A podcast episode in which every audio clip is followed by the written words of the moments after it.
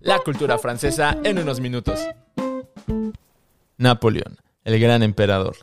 ¿Qué hubiera sido del destino de Francia si este pequeño originario de Córcega no hubiese dejado su campaña en Egipto para subir de manera fuerte y palpitante a una capital que pedía gritos, un capitán que pusiera orden y tomara las riendas de una revolución que tambaleaba por todos lados?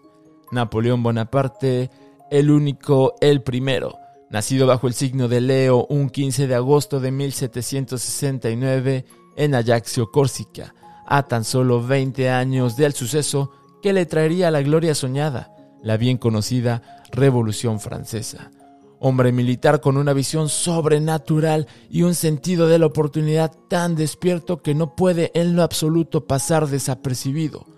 Forja y sube los escalones como cualquier otro, pero a diferencia de otros, la escalera que sube Napoleón es con dirección a gobernar un imperio.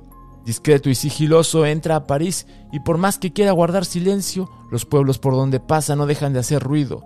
La gente sabe que el muchacho tiene algo que los demás no tienen. Saben que el primer emperador de Francia está en Europa. Está, por fin, en casa. Talleyrand, su gran aliado y su gran traidor, contribuye a su asunción fulgurante. Los años pasan y cada vuelta al sol le permiten a Napoleón ser parte de los astros del universo poniendo fin a la revolución y pasar de ser el simple cónsul de los franceses a ser el emperador de los franceses. Avances científicos, económicos, conquistas y victorias rodean a Napoleón Bonaparte. Notre Dame de París le abre las puertas para su consagración suprema. Europa misma está casi de rodillas frente al genio militar. Es conocido que el poder corroe a las personas y la ambición no es amiga de la sabiduría. El emperador es humano con virtudes y excesos, y es en ese exceso de dominar al mundo entero que terminó por llevarlo a ser dueño de una simple isla en donde vivió sus últimos días.